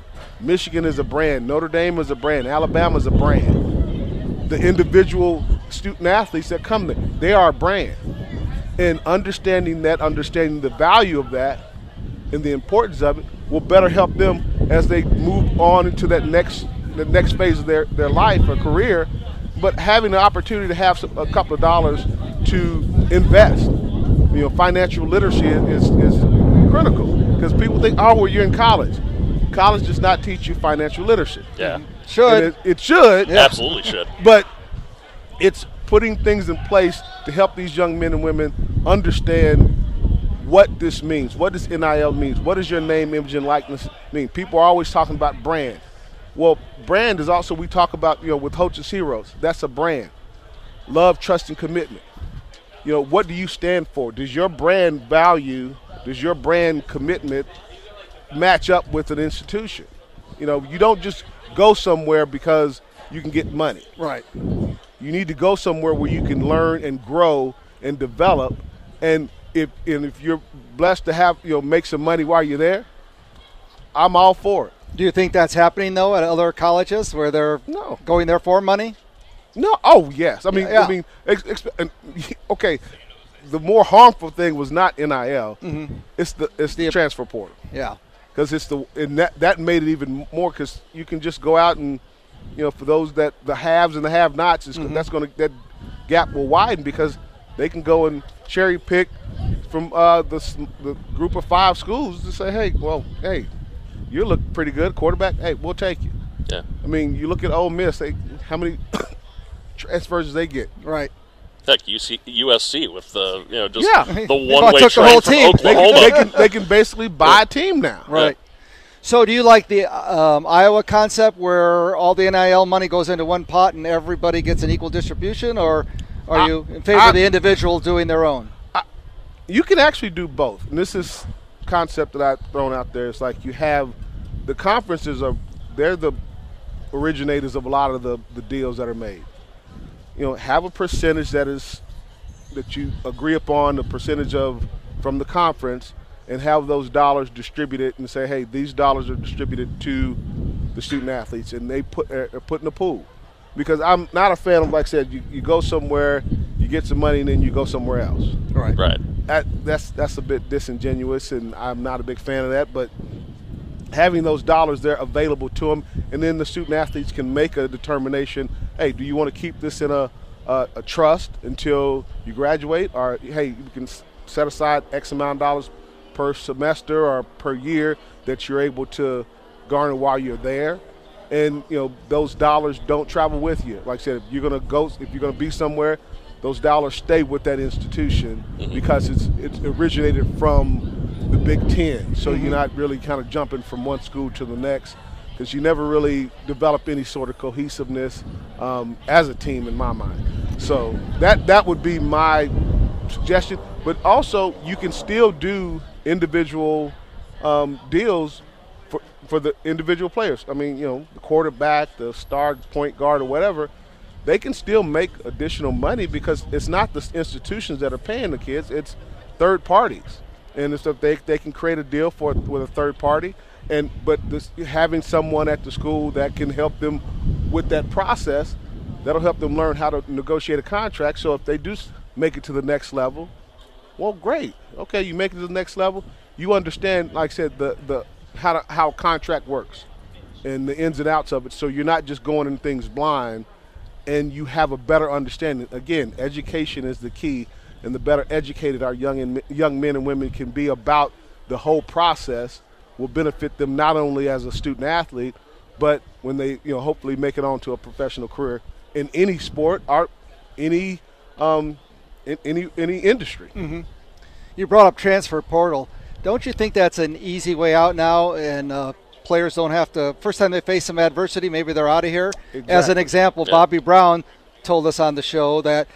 Um, if they would have had that back in the day, he probably would have left, but his mom talked him into staying because he really, you know, yeah, she was I, right. Similar I was going to ask you about yours. You know, you had some ad- yes. adversity and stuff. Would that have entered into possibly? Oh, if, if I didn't have to call home and I could have just took off on my own, mm-hmm. I would have. But I had to call home and check with my mom and dad, and my dad was like, you know, this is when, you know, long-distance calls were expensive. So mm-hmm. he's like uh, – I said, Dad, I'm that was a real be, quick I'm call. Go. Yeah, very quick call. He was like, no, you're not going anywhere. You signed that letter of intent. You're gonna, you made a commitment. You're going to honor it. And he said, just figure it out. Click. That was it. So that's figured out. Right, yeah. right, right. Uh, Tim and Jim with uh, former uh, All-American running back at Notre Dame, uh, Reggie Brooks. So let's talk about a super conferences right now. Is, is that what you see all of college football heading towards? And how many super conferences will you think they'll end up finally? Well, I mean, right now it's the Big Ten and the S E C, and um, and I think there'll be a third one, and there'll be a, some compilation of Pac twelve and uh, Pac twelve, A C C, and um, um, Big and twelve. Big twelve. Mm-hmm. Okay. And I do see, like I said, I can kind of see the A C C kind of more hanging, you know, with the S E C side of things. And you, I mean, I'm not a fan of the super conference, but I understand, you know, this is a dollars and cents uh, industry now, and it is that. It is a business. And unfortunately, like I said, having been the administrator for track and field, for the track and field program at Notre Dame, I understand the impact that it has on the non-revenue sports. That's why I'm not a fan of it, because, you know, you, you think about the Big Ten, imagine the soccer team, the men's soccer team, women's soccer team, lacrosse, whatever, you know, have to trans, trans, go from um, California to Rutgers, or, right? You know, from, right. From, right, right, yeah, right, cross yeah. country, cross yeah. country, mm-hmm. and you know they're not getting the charter flight. Yeah, yeah, you're flying commercial. Yeah. You know, actually, I, I I flew commercial with our student athletes to conference championships, and you know, last time I checked, you still got to go to class. And, yeah, you know, you know, so that's not a that's not optional. And then when you don't have you don't have chartered flights, it makes it very difficult to transport. You know, a, a team, a baseball team, or a, a soccer team, or a lacrosse team, you know, to to transport, you know, what, twenty, thirty kids across country, you know, hockey even. You know, it's like you look at this and it's like every, all the focus has been geared towards football and basketball, and that's been that's a, that's to me that's been a detriment to the other sports, the, to other sports, but just college sports as yeah. a whole, because it, it does not. You know, college is about, you know, shared experiences, and you know, as a student athlete, you you you're in you see the the the work that the the you know the lacrosse team puts in. You see the work that you know the, the soccer the soccer teams put in, because they're working out, competing, working their butts off. The swimming, swimming and diving teams, track and field, and you know, again, I never felt like I was any better than a student athlete from any other sport. And, you know, we had – I remember the first time I ran track at Notre Dame, went to a track meet, and we didn't have, like, um, a chartered flight, and we didn't have uh, the escort to plane. Oh. I had to go to the um, – I remember having to go and pick up my bags from the uh, baggage carousel. I didn't have to do that when I was foot, with the football team. And I was like, a big football star. Yeah, with the, uh, culture right. shock, you know. Yeah, yeah. It, it was. Yeah. And it, but it, it gave me a sense of, you know, a sense of understanding and respect to have for the other students and what they deal with on a, you know, daily basis. They're competing, and you know, and they're packing their own bags and they're picking them up and trying. And I'm like, wow, we, we got it pretty good. And so I, I sort of say I'm not. I've never been a fan of the emphasis. Yeah, granted, you know, football and, and the basketballs, they make the money for the institutions, yeah. and a lot of times those two sports, they cover the cost of all the other sports. And I completely get that. I mean, like I said, our budget for track and field was predicated on the success of the football team and the basketball team. And I, you know, understand that dynamic of it, but I think, you know, you would have a better appreciation for, you know, what these other student athletes have to go through when you go through it yourself. Nope. Nope.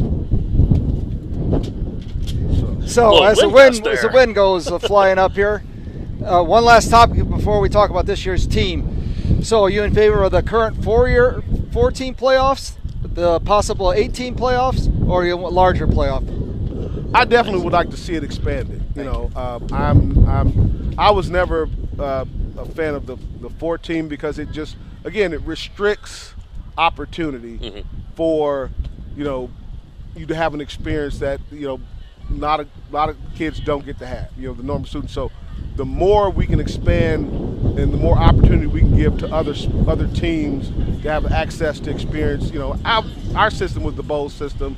Um, we didn't have a playoffs. I would have loved to have a playoffs, because, again, opportunity to play more games. Right. And, right. you know, you play the sport that you love, and I think it, I think it's just – more beneficial, excuse me, not to just, you know, the, the, the, the Power Five. All right. Would love to see more of the Group of Five sc- schools get an opportunity to com- come in and compete and, and see where they stack up. Just uh, it, it not only breaks up the monotony, but also the monopoly. Yeah. You know? You would have liked to have played more, but not in a cold climate. Correct. Well, see, that's the other thing. You know, I mean, we it, it, it, that was, like I said, that was our, like, to go to a Sugar Bowl, yeah, or was... an Orange Bowl, or I never got to go to a Rose Bowl, but go to a warm climate. Right. That was that was the reward uh-huh. for having success for the season. So I'm always all for that. Yeah.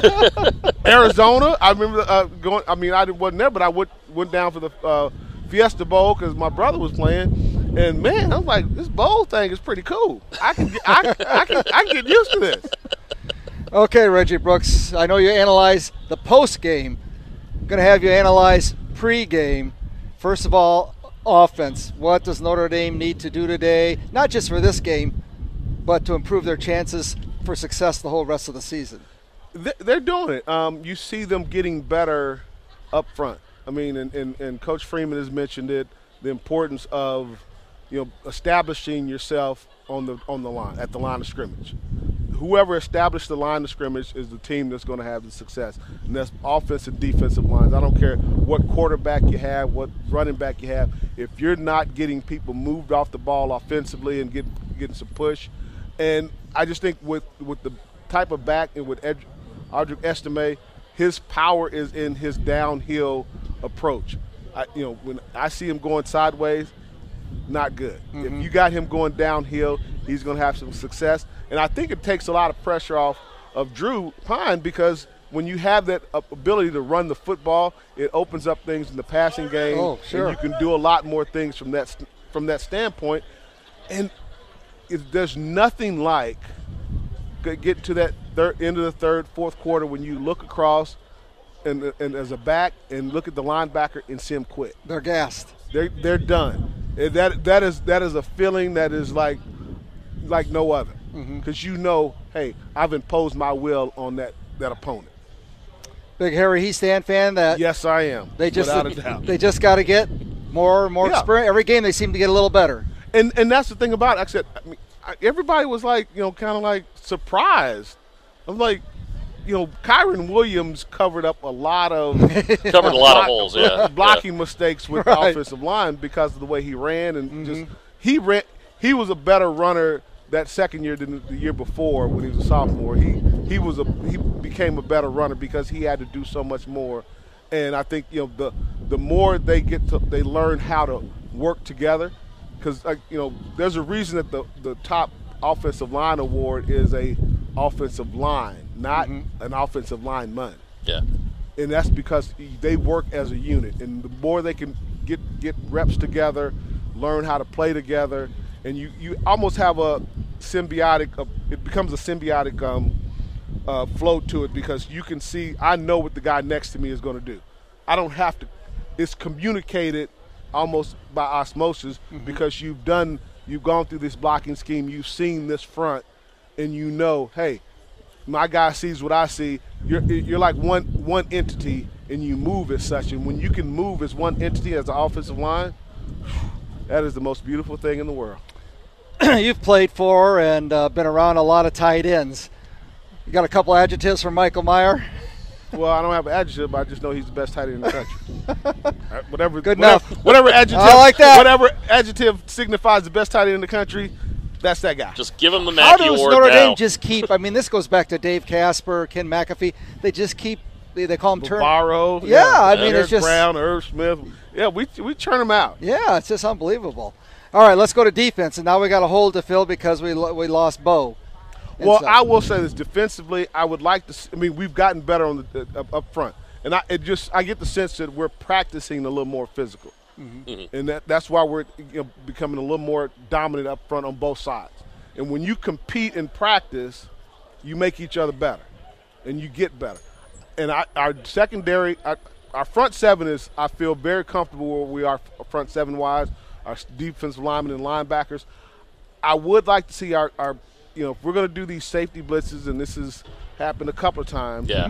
where it, it, safe, don't do that blitz if it's not going to yeah. get there. I was going to yeah. say, as soon as it happens, both yeah. times he's yeah. like, oh, why you, did I do that? You literally see it coming, yeah. Yeah. and it's like you can't be coming from twelve yards deep yeah. and think you're going to get there. Right. You either have to come sooner yeah. or just don't do it. Yeah.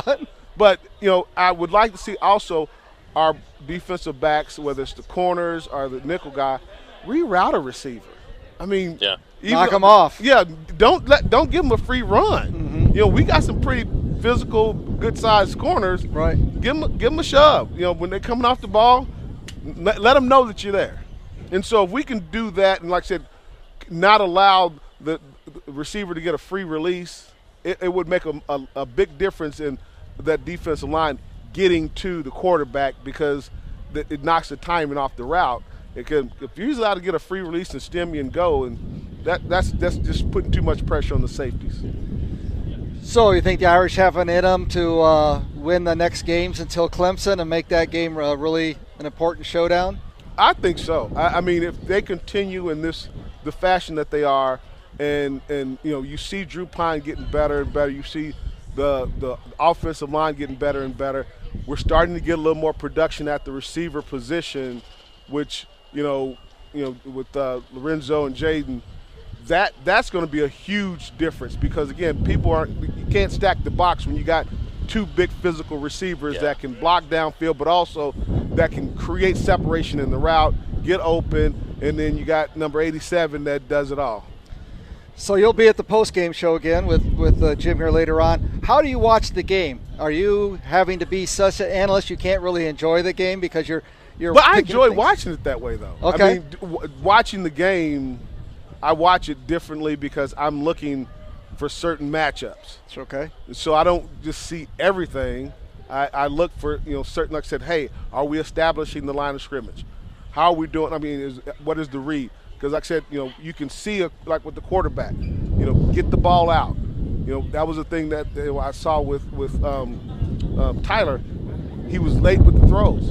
Again, the The ball needs to be out of there. You need to trust your receiver. He's going to come out of his break. The ball right. needs to be out there, so it's not, not late. It's always back here instead of out and here. He, he was waiting for the guy to become wide open. Yeah, yeah, want to take chances. There's only one person that gets wide open, yeah. and that's eighty-seven. Everybody else doesn't do that. So right. you got to have better timing on that. Yeah. And and then watching, like I said, the matchup with the defensive line and the linebackers and how they're like they're attacking. Um, are we? We've got to continue to tackle better. Mm-hmm. You know, that's been something that we've always started slow is tackling and um, getting guys wrapped up and getting them on the ground. So I look for matchups and watch certain aspects of it. You know, I was hanging out with Ryan uh, um, Harris last night, and we were talking about, you know, the importance of sustaining the block. Mm-hmm. I'll get off of the uh, block. I mean, I'll watch the block, and I'm moving on. He he stays on the offensive line. It's like, and he noticed something that it, it, you know, when I look at it, I was like, wow, that's true. We're getting we're blocking better, but we're not sustaining the blocks. So that's that next step for the offensive line is to sustain the block, is not just making the block. I mean, we got it's, that's pro analysis. Right? I was going to say, no wonder he's doing the post game shows, right? Yeah, exactly. You've you've got Chuckles the clown in me, and you've got the professional here, so. No, well, no, don't, you know don't, don't let Jim fool you. He knows the game. By having that seven point eight yards record still with Notre Dame, you just set a record today. Joe Theismann had the longest interview of forty minutes. You've just done fifty minutes. Yeah! yeah! Well, hey, if I'm if I'm in that guy's company, I feel pretty darn good. Well, I appreciate you. Thank you so much for appearing and helping us out with uh, it's just that's what a live show is. You never know who's going to show up and not, but I appreciate it, Reggie. My pleasure. We'll stay in touch. Definitely. I'll see I'll you post-game. Yeah. We'll be right back on Sports Radio nine sixty W S B T. So dance, dance like it's the last, last night of your Legacy Heating and Air Game Day brought to you by Legacy Heating and Air, a Cook family business, also by Michelob Ultra, locally distributed by United Beverage Company. Michelob Ultra, the superior light beer with only two point six carbs and ninety-five calories. Also by the Orthopedic and Sports Medicine Center, O S M C, providing orthopedic care to Michiana since nineteen seventy-three. Imperial Furniture in Dowagiac, where furniture shopping is fun. Lozier, launch your career at Lozier. Apply today at life at lozier dot com. Pella Windows, replacing your windows or doors can be intimidating, but Pella makes it easy. And by Hotel Elkhart, welcome to an Elkhart original with hospitality reimagined, your home on game day weekends. Stay right there. We'll be back in two minutes and tell you about the surprises in next week. Hey, a big thank you to Kite Realty for allowing us to have our broadcast here in Eddy Street Commons. And thank you, Matt Embry back in the studio, our engineer Bob Henning, and account executive Brian Miller. Next Saturday, make plans to join us from nine to eleven a.m. as we broadcast for the grand opening of Credit Union one in Eddy Street Commons, right behind Trader Joe's. Make your plans to stop by and say hello to Mike Golick Senior Get autographs, get pictures, and T-shirts while they last. For Jim Irizarry, this is Tim Graul. We hope you enjoyed today's show. Thank you for listening to the Legacy Heating and Air Game Day Show on Sports Radio nine sixty W S B T. This has been Legacy Heating and Air Game Day, only on the home of Notre Dame football. Sports Radio nine sixty W S B T and W S B T Radio dot com. Brought to you by the Food Bank of Northern Indiana, Sherwood Tire, Barnaby's of Mishawaka and Granger, Pet Refuge, Centier Bank, Tim Graul State Farm Insurance, Michelob Ultra, O S M C, Imperial Furniture, Lozier, Pella Windows, and Hotel Elkhart. This is Notre Dame football, presented by South Bend Orthopedics on Sports Radio nine sixty A M W S B T, South Bend.